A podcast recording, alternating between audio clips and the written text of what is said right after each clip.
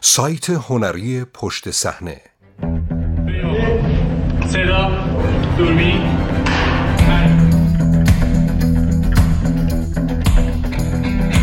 از شرور بیرو و تشنه به خون سگهای خالدار تا یک ضد قهرمان فمینیست و دو قطبی. هر نسلی کروئلایی دارد که لایق همان چرا هالیوود به دنبال رستگاری شرورهای کلاسیک و برانگیختن احساس همدردی مخاطب است؟ نویسنده مگان گاربر روزنامه نگار و نویسنده حوزه فرهنگ دبیر سرویس فرهنگ وبسایت آتلانتیک. منبع آتلانتیک مترجم علی اکبر جنابزاده.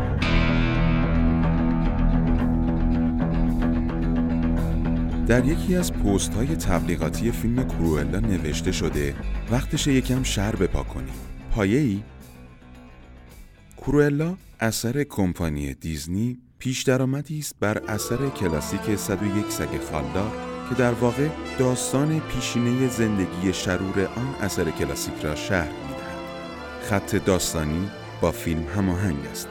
نرم و لطیف ولی مملو از ابهامی آزاردهنده در مورد اینکه از نظرش شر دقیقا به چه معناست. بازسازی های پیشین کاراکتر کروئلا دویل از جمله انیمیشن سال 1961 که آهنگی مخصوص به شرارت کروئلا برایمان به ارمغان آورد به شاخصه اصلی این شخصیت که شرور بودنش است وفادار بودند او کسی است که سعی می کند سگهای کوچک را بکشد تا از پوستشان لباس درست نسخه جدید کاراکتر کورلا که داستان دوران جوانیش را یعنی وقتی یک طراح مد و لباس بود برایمان تعریف می کند داستانهای پیشین او را در آن واحد هم پیچیده تر و هم رمزگشایی می کند کورلای جوان با بازی اما استون یک کلاه بردار است. یک متخصص خیش برندسازی و یک شاخه فجازی. او شرور نیست بلکه فقط پیچیده است. مخلوق آمریکای دهه 2020 که از بد روزگار مجبور می شود در لندن دهه 1970 زندگی کند. کروئلا جدیدترین خروجی ژانر پررونق بازسازی شرور هاست. این ژانر و این عرصه شامل واگویه هایی از اتفاقات واقعی با چاشنی ملایمی از تخیل هستند. آثاری مانند تاییدیه و مردم علیه اوجی سیمسون، مستندهایی نظیر سر و سر کلینتون، لورنا و پاپوش درست کردن برای بریتنی اسپیرز و بازگویی داستانهای قدیمی مثل شیطان اما این بار از زاویه دید شرور داستان ژانری که در موردش حرف می‌زنیم چیز جدیدی نیست اما در دور و زمانه دارد رشد و رواج پیدا می کند که چارچوبش را اینترنت ساخته و زبان رایجش پسا مدرنیت است. این ژانر داستانی در مورد داستان دیگر می‌گوید. این ژانر عمیقا نگران کامل شدن پازل قدرت نویسنده داستان است. این ژانر می‌فهمد که شرارت به عنوان یک سرفصل خودش را تحمیل می کند. می‌فهمد در فرهنگی که مایل است افسانه های پیش پا افتاده و دم دستی را به واقعیت های پیچیده ترجیح دهد برچسب شرارت برای خودش می‌تواند یک مدل تمام ایار بیعدالتی محسوب شود. جدیدترین فیلم دیزنی از نظر شکل و قیافه هم در اوج است و هم در قر. فیلم گاهی از مسیرش خارج می شود تا مسائل را پیچیده کند. با مخاطب ارتباط گرفته و اشکالات و اشتباهاتش را جبران کند. در جریان داستان فیلم آنچنان در شرور جلوه دادن کاراکترش جوگیر می شود که حتی اسم کاراکتر را با اقتباس از کلمه شیطان در انگلیسی دویل انتخاب کرده است. فامیلی کورولا دویل است و به مخاطبش نوید می دهد که کورولا هم مثل شیطان می تواند روز به روز قدرت بیشتری پیدا کند. با این حال تلاش فیلم برای ایجاد حس همزاد پنداری با شرورهای قدیمی گاهی تا مرز ساده لوح فرض کردن مخاطب پیش می رود. مثلا وقتی ارزیابی مجدد یک کاراکتر شرور بر مبنای توانایی هایش در قتل و کشتار انجام می شود فیلم پارا از حد فراتر می گذارد. کوروئلایی که از آثار قبلی میشناختید در این فیلم حضور ندارد. نمی توانید آن را ببینید. بیرحمیان کوروئلای سابق را در این نسخه جدید کنار گذاشتهاند تا نیاز فمینیست ها و دخترهای عشق رئیس بازی را برآورده کنند. کوروئلای جدید گاهی حتی بامزه است با آن بازی های چشمگیر، دیالوگ های عالی و لباس های پرزرق و برق اما انحراف عجیب و غریبش از هسته اصلی کاراکتر باعث شده ایده روایت اصلاحی به قهقرا برود. فیلم در نهایت یک شرور چند بعدی و پیچیده را تبدیل به شخصیتی گمنام می کند.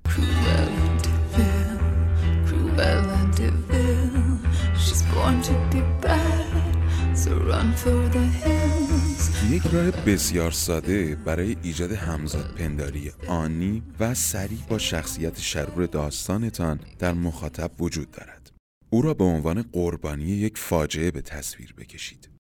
مانند بسیاری از داستانهای دیزنی، کورولا هم با داستان یک کودک شروع می شود که والدین عزیزش در مقابل چشمانش می میرن. در این فیلم کورولا خودش را مسئول وقوع این تراژدی می داند. او که حالا یتیم شده خودش را به لندن می رساند. آنجا با دو پسر آشنا می شود و کاراکترهای جسپر و هوریس اینگونه وارد داستان می شوند. به عنوان ملازمان و همراهان همیشگی کورولا. این سه نفر در دورانی که مشغول دزدی و کیفقاپی هستند از یکدیگر محافظت می کنند. کورولا در ادامه از توانایی های خیره کنندهش در طراحی لباس بهره می‌برد و لباس هایی می دوزد که به گروه در کلاهبرداری هایش کمک می کند. وقتی جسپر متوجه می شود کورولا چه استعدادی دارد همه چیز تغییر می کند.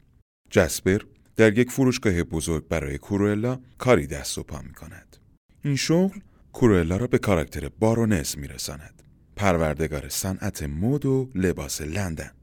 کورولا خیلی سریع می‌فهمد که بارونس مسئول مرگ مادرش بوده است. او که حالا انگیزه های کافی برای انتخام دارد یا شاید برای برقراری عدالت تبدیل به فوق ستاره در صنعت مد شده و خیز برمیدارد تا جای بارونس را در این صنعت بگیرد. پیچش های داستانی زیادی در این حین ایجاد می شود. اگرچه کوروئلا بر اساس داستان فیلم 101 سگ خالدار ساخته شده اما هیچ کجای فیلم نمی بینیم که شخصیت کوروئلا زندگی سگها را در معرض خطر یا تهدید قرار دهد. او گهگوداری جوکهای بیمزهی در مورد کشتن سگها می‌گوید که البته بیشتر منظورش کشتن آدم هاست. انگار برای پروژه این فیلم خیلی حیاتی بوده که هیچ وقت این جوک ها به واقعیت تبدیل نشود. کوروئلایی که در این فیلم می‌بینیم بد هست اما شرور نیست و اتفاقا فیلم تأکید خیلی ویژه‌ای روی تفاوت بین این دو دارد. به جای اینکه خود کوروئلا شرور و بیرحم باشد، شرارت و بیرحمی را برون سپاری کردند. شرور واقعی ماجرا کاراکتر بارونس است که نقش او را اما تامسون بازی می کند. او یک سره در حال حساب کتاب و تیغ انداختن است به معنای واقعی کلمه. یک بار حتی با یک تیغ مخصوص برش پارچه خراشی روی پوست کروئلا می اندازد.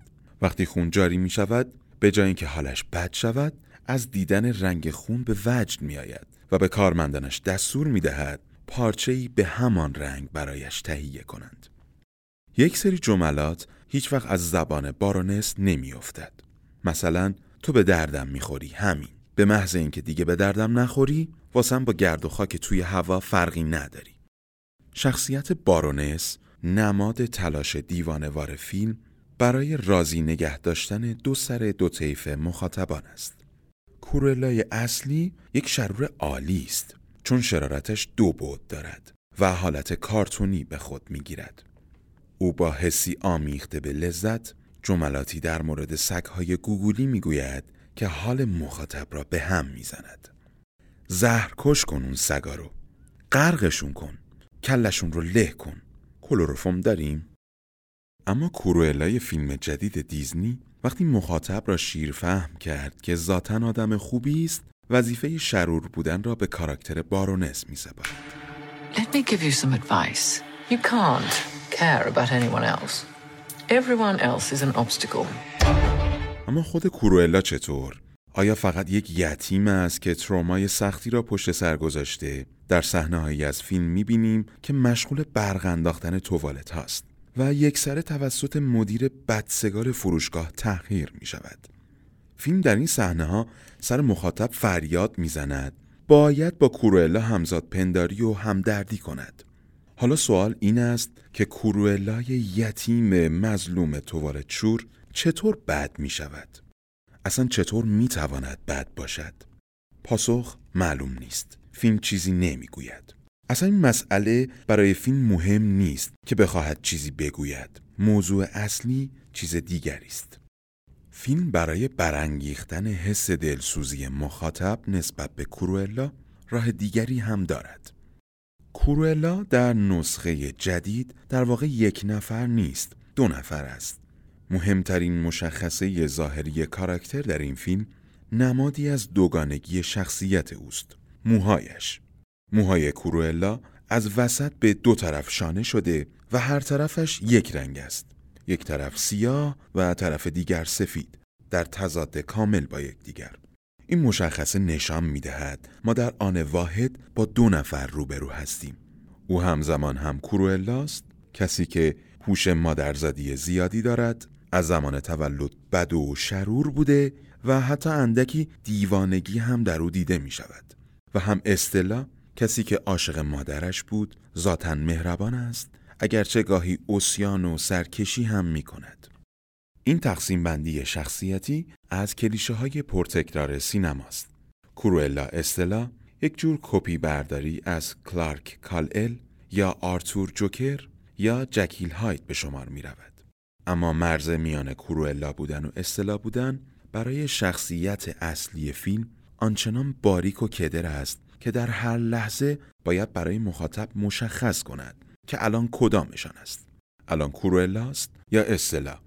برای همین گاهی به کاراکترهای دیگر فیلم می‌گوید من کوروئلا هستم. گاهی حتی دیوار چهارم را میشکند به دوربین نگاه می‌کند و مستقیم به شما می‌گوید من کوروئلا هستم. گاهی نیز کاراکترهای دیگر از او می‌پرسند الان کدومشون هستی؟ کوروئلا یا استلا؟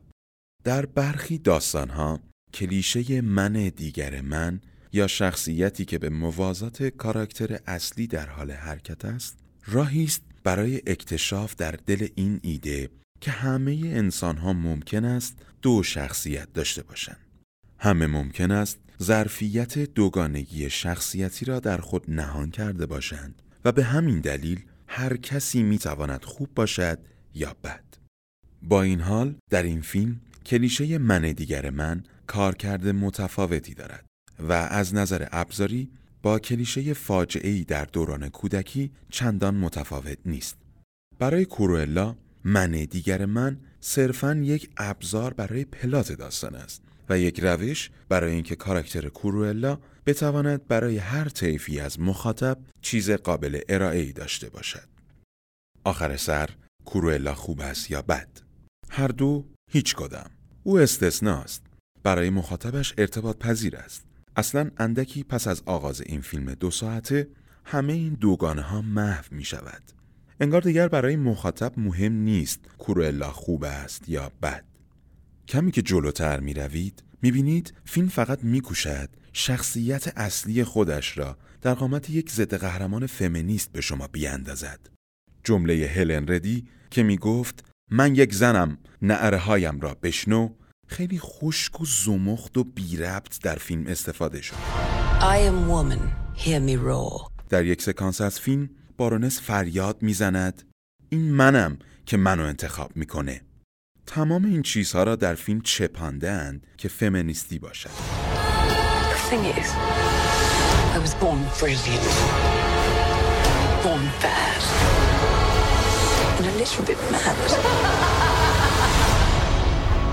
منتقد مشهور سینما راجر ایبرت یک بار گفته بود خوب بودن هر فیلمی وابسته به خوب بودن شخصیت شرورش است و فیلم های دالماسیانی قبلی نشان می دهند چرا ایبرت این حرف را زده. در این فیلم ها تعالی داستان تابعی از پیچیدگی شرارت های شخصیت کروئلا است. جس زیمرمن نویسنده کتاب زنان و حیوله دیگر ساختن یک اسطوره شناسی جدید در جایی از کتابش به نقل از جفری جروم کوهن رئیس دانشکده علوم انسانی دانشگاه ایالتی آریزونا می‌گوید هیولاها زیر طاق دروازه های تفاوت و تمایز سکنا میگزینند. زیمرمن معتقد است که هیولاها پذیرفتنی را از ناپذیرفتنی تفکیک می کنند و نشان می دهند چه چیز مجاز است و چه چیز نیست. این جزء لاینفک هیجان شرارت سینمایی است. در سینما معمولا تماشای شرورها بسیار سرگرم کننده تر از تماشای قهرمان هاست. چون یاقیگری ها و کجروی ها را در آغوش می کشند و این کارشان تکلیف ذهن مخاطب را با معادلات دنیای پیرامونیش روشن می کند. شرورها قل و زنجیرهایی را که فرهنگ به دست و پای مردم انداخته می‌شناسند. فرهنگی که چندان اهل دلسوزی برای مردم نیست. سپس آگاهانه این قل و زنجیرها را نادیده می‌گیرند و محدودیتها را زیر پا می‌گذارند. بسیاری از بزرگترین کاراکترهای شرور دیزنی دقیقا به همین دلیل با پرچسب عجیب و غریب علامت گذاری می شوند. این کاراکترها زیر تاق دروازه های تفاوت و تمایز ساکن می شوند و هیچ علاقه ای ندارند که به جای دیگری بروند و جای دیگری ساکن شوند. فیلم کروئلا نه تنها دست رد به سینه قدرت خلافکاری می‌زند بلکه آن را تقلیل هم می دهد.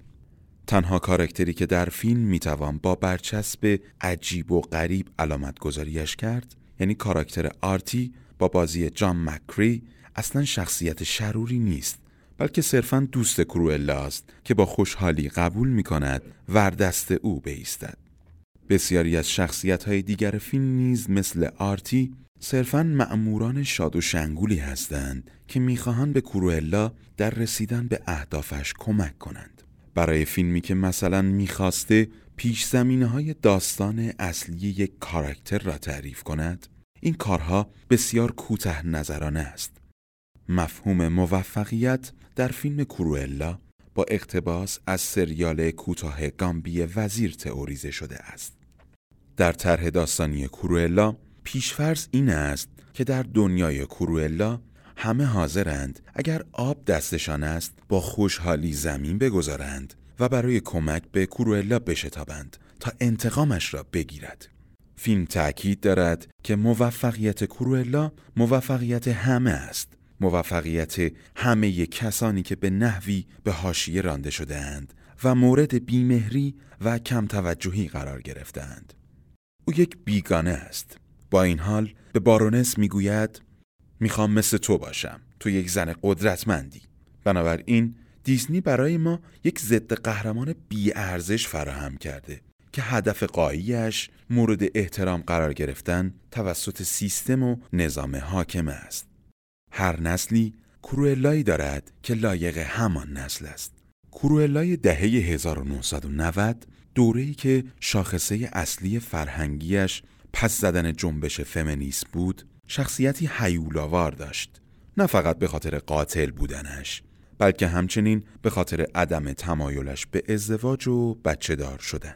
کروئلای کنونی کروئلای دوره ما نماد و تمثال دورانی است که شعار توانمندسازی را راحت بر زبان می آورد اما پیاده کردن جوهره توانمندسازی برایش دشوار است. این فیلم می خواهد هر طور شده شما را وادار کند بپذیرید. استدراک شما از هر شخصیت شروری ناشی از یک سوء تفاهم است. بپذیرید که هیچ زنی نمی‌تواند شیطان مطلق باشد. بپذیرید شخصیت هر زنی همیشه یک نیمه پنهان نیز دارد و این طبیعت زن هاست که در هر لحظه بتوانند گولتان بزنند وقتی این بازسازی پرزرق و برق و پرهزینه را دیدم تنها حسی که در من ایجاد شد دلتنگی برای کروئلای کلاسیک بود. شخصیتی پوچ بیرو و تشنه به خون سگها که هیچ وقت دلیلی نمی بیند کارهایش را توجیه کند و توضیح دهد.